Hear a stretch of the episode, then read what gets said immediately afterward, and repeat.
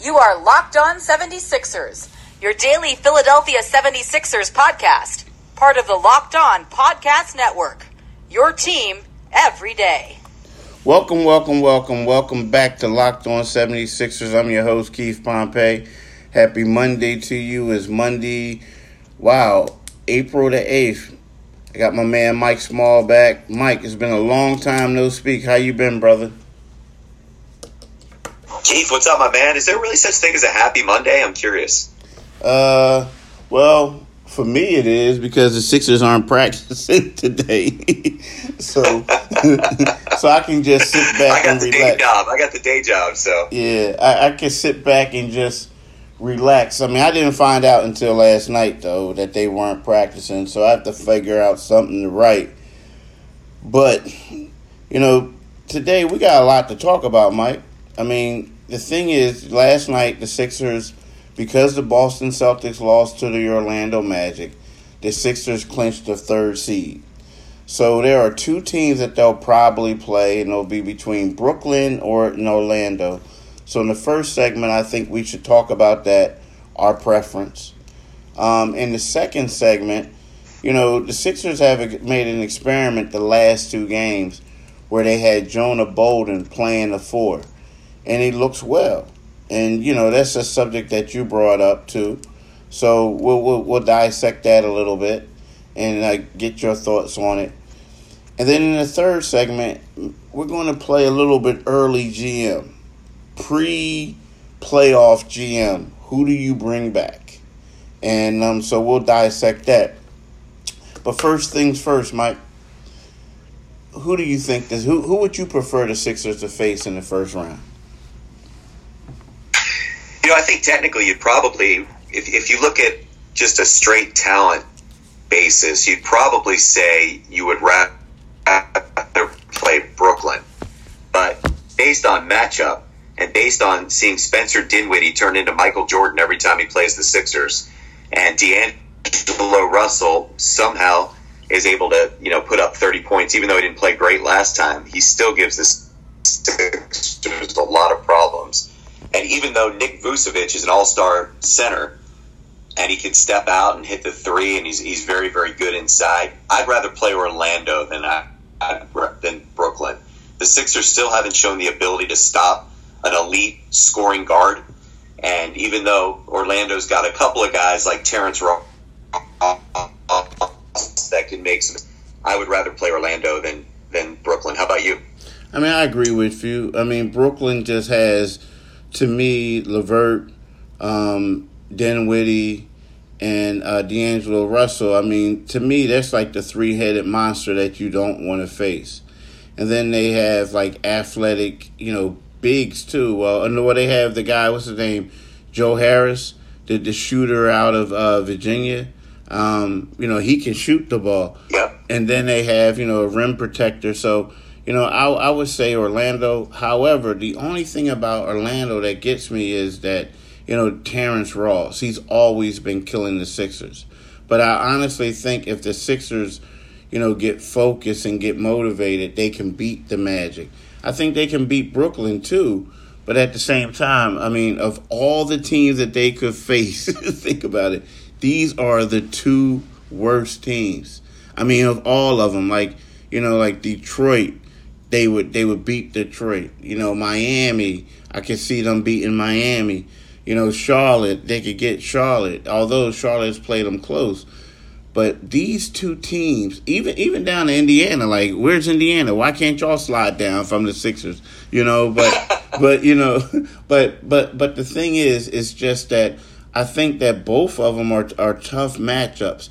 Vucevic, if I'm the Sixers, I'm not really concerned about him, and the reason being is he always puts up big numbers against the Sixers, always. But does it really impact the outcome of the game? No.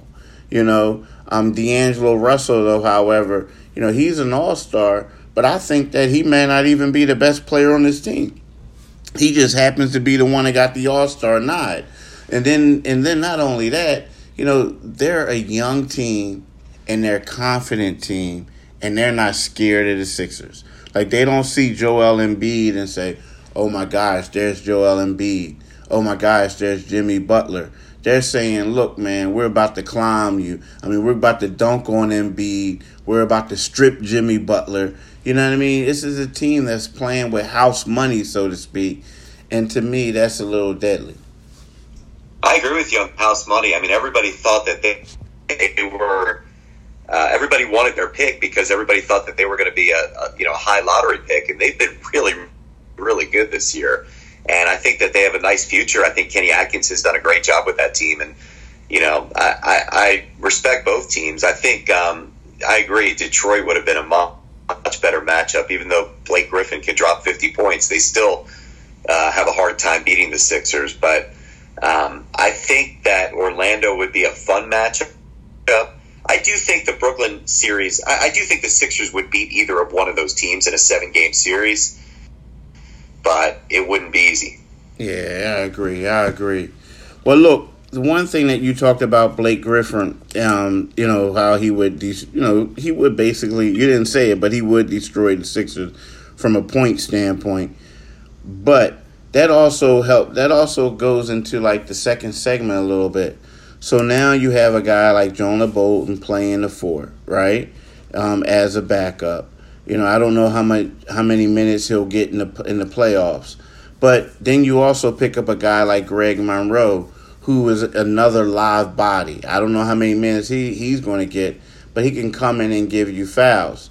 So, with that being said, your thoughts on Jonah Bolden going to the four? I like it. Um, I think it's more more of a natural position for him. And I think what it does is if he's going to play with Boban or Monroe, his athleticism might be able to help them out. You know, when, when Boban is stuck in his cement shoes under the basket and can't get a center that's popping out, you know, Bolt might be able to, you know, pop right out and, and help out a little bit. I think Jonah's got a lot of athleticism. I think he's improved a ton throughout the year. He still makes a lot of stupid fouls. He still makes a lot of stupid mistakes.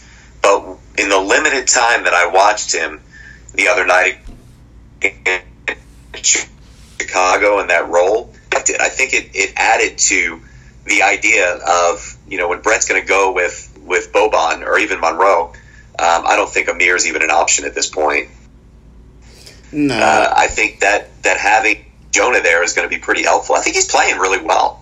Yeah, you know, but here's my thing. I, I will be shocked if, if well, Amir's not going to play.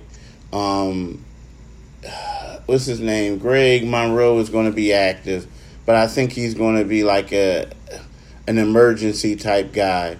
But what you but you are right. I mean, I, I think that you know uh, Jonah will get some may get some burn at the four, but I also think that's going to be an emergency thing. A thing. I think what happened is the fact that James Ennis is down may help him a lot.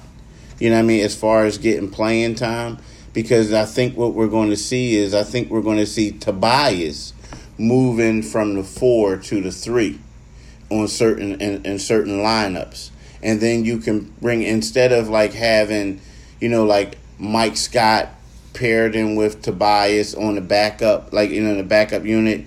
You know, you'll probably see Tobias at the three in certain lineups with Jonah, you know. But I'm I'm thinking that he's going to reduce his roster. I mean, shrink his rotation a little bit. So, yeah, they're getting these new guys and they're putting them in all these different situations now, but it's hard to believe that they're going to go like 10 deep, 11 deep in the playoffs. You know what I mean? And when I keep seeing them doing this and the, the things that they're doing, you know, you get it but sometimes you're saying to yourself, you got to eh, remind yourself that, you know, Embiid's been hurt. James Ennis is hurt right now, you know, because you're saying to yourself, like, dude, this is like a week left in the regular season and you're bringing out these different lineups. Don't you know what you're going to do? You know what I mean? It's getting confusing. But then again, like I said, you have to remind yourself of the injuries. But, you know, sometimes you can outthink yourself. But again, you have to remind yourself of the injuries when you see it. Yeah, I think with James Ennis being hurt, I, you know, you, you, know better than I do, but you know, it sounds like that's the same injury he had a couple weeks ago, and um, you know, if he's not going to be ready for the playoffs, then you do have to prepare some things. And I know that he's talked about Zhaire Smith possibly being a part of things. Uh, you know, back to your original point, you know, with Jonah coming in along with Boban, Jonah plays the four, then you've got another mismatch with Tobias at the three at, at, at his size and length.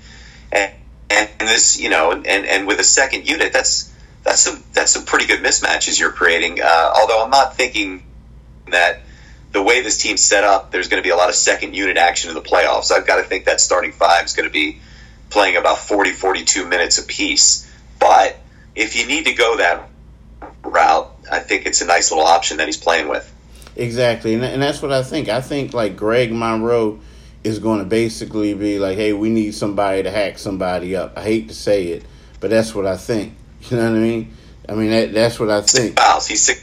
yeah, he's going to be six fouls. You know what I mean? Six fouls, and Amir is going to do what Amir does. He's going to be like the the leader from the bench, so to speak, the guy that keeps the team together. You know, you just have to find out what you're going to do with TJ because you know. uh you know, how many minutes are you going to play him? Because it just seems like Ben and um, and Jimmy Butler are going to have the ball in their hands the most. So that's the one thing. So I mean, there's a lot of question marks going on. You know, now the, the thing is, but you know, all of it's going to be contingent on how healthy Joel Embiid is. You know, and I think Monroe, as much as the Sixers are saying, "Oh no, we." we like his leadership. Oh no, we like the fact that he had playoff experience. Well, he's only played on two playoff teams Boston Celtics last year and the Milwaukee Bucks before that. And with the Milwaukee Bucks, he didn't really get a lot of burn in the playoffs. And last year he, he played because they were blowing teams away and he had to come in, you know, get come in and get stuff like that. So, you know, when they say that, you know, and they're saying like oh, uh, you know, we like the leadership. Nah, you got five centers on the roster because you, one has to be an insurance policy. That's what it is. That's exactly what it is. Well, I'll tell you what. If if the Sixers are in a situation where they need Greg Monroe, it's going to be a pretty short playoff run. But the fact is, if Embiid, you know, needs a little bit of rest or gets into a little bit of foul trouble or you know hey who knows? Maybe they'll want to play big. If they end up playing boston in the eastern conference finals and and boston's going with horford and Baynes and you know maybe it's a way the sixers can match up. I doubt it but you know look the one thing the guy has done is he's been on toronto milwaukee and boston in the last two years so maybe they get some uh, intelligence out of it Man, he was on those teams all at the same on the, this year. You know that, right? He started. Uh, he started off with Toronto. All, all, all three this year. Yeah, he was with Toronto. then he, he Toronto traded him to Brooklyn. Brooklyn waived him like right after they they received him, right? So then he signs a ten day with Boston, and then the Sixers pick him up when his ten day is up. You know what I mean? Like eh, now, if I'm the Knicks, I'm saying look, bruh, you couldn't show us any love. you know what I mean? Like, what's up? You don't want to come to New York? You don't want to come to Manhattan? You were in Brooklyn, you know? So that's that. But look, for the third segment, and I got a feeling this is going to be a good segment. Um, we're going to play general manager. We're going to play Elton Brand for a second. Elton Brand in his front office. So if you're the general manager, who do you bring back next year? All right. I know that there's so many. You know, the, the, worst thing you can do is read is is what watch and read Twitter if you're uh, when the Sixers win or the Sixers lose. So you, you've got to like stay away from that and form your own opinions. So that's what I try to do. Although I, I do enjoy uh, getting on Twitter and reading you and, and some others, but um, you know, for me, I think it's a rare opportunity to have Tobias Harris, Jimmy Butler, Joel Embiid, and Ben Simmons. I want to bring them all back back. I think you've got to figure out a way to make it work. You've got a whole summer, whatever this playoff run leads to. Talent wins the wins the day. And look, you went into this thing star hunting last year, and you came up empty. And now you've got a talent like Jimmy Butler. You've got a talent like Tobias Harris. I want I want those guys back. I want to bring back Mike Scott. I like his toughness, and basically nobody else that they. that's on that bench. Um, you know, I think we'll have Zhaire Smith. I think we'll have uh, Shake Milton. Um, I don't know if TJ McConnell gets another run. To be honest with you, like to, I'd like to get a point guard, a true point guard that could come in and spell Simmons next year, whether it's in the draft or or in free agency. It's not going to be an expensive one, but a serviceable pro point guard. And as much as uh, I'm a fan of TJ McConnell, I think he's going to need to get paid a little bit this year. And I'm not sure you can allocate those resources when you've got to pay Tobias and Jimmy. So for me, I'm bringing them all back. How about you? Yeah, I, am with you now. But the biggest question is like, but do are they going to want to come back? I mean, honestly, are they going to want to come back? I mean, you look at Tobias, and Tobias says all the right things, and, and Jimmy stops speaking. You know what I mean, saying stuff. But I mean, my thing is when you look at their statistics, their stats are no different from Dario Saric and Robert Covington. Now, again, I know like when Joel's not there, their, their statistics will go up. But when Joel's around, their statistics are very comparable to Robert Covington's and Dario's because they can get lost at times because they don't really run plays for them, especially not for Tobias. You know, and so Tobias has to really think long and hard like okay, if they offer me the five year max, that's going to be 188 million over five years. Do I take that or do I go elsewhere? Because I'm Brooklyn's going to throw some money at him, and there's going to be some other teams that are going to do that. And as long as he stays with the Sixers, yeah, they may win a championship, but he's not going to be the focal point. He's not. And the same thing with Jimmy. You know, Jimmy's, you know, 29 years old right now. You know, I mean, let's face it, right now on this team, they are, well, Jimmy, it changes a little bit in the fourth quarter, but they are anywhere on, on any given night, they're anywhere from the third option to the fifth option. And in today's NBA, a lot of guys talk about how they want to win a championship because it sounds right, sounds nice, but they also want to be an all star they also want to they uh, they also want to have the ball in their hands at all times, right? So they're going to have to ask themselves because I believe that the Lakers are going to throw money at at at Jimmy. Um, other teams will too, maybe New York, stuff like that. But I also think that teams are going to throw money at JJ Redick. I believe the Knicks are going to go after JJ Redick, especially if they can get the guys that they think they can get. If they can get a Kyrie, if they could get a Kevin Durant, if they get um, you know the first overall pick and get Zion, you're going to need someone to stretch the floor. So you know my thing is it's like these guys just have to decide do they want to take these lesser roles but make more money and help the Sixers win. My fear about Tobias when the Sixers acquired him was he was one of those guys that puts up stats on bad teams. And, you know, I, I think at times you've seen that, but, you know, I, I really like him and I really think he's very, very talented. And I think that if he left the Sixers and went to a lesser team because he would get the stats, then it would be very hard to overcome that reputation. I think Tobias could be a winning player on a, on a good team, and I think he's showing that. And I think there's a chance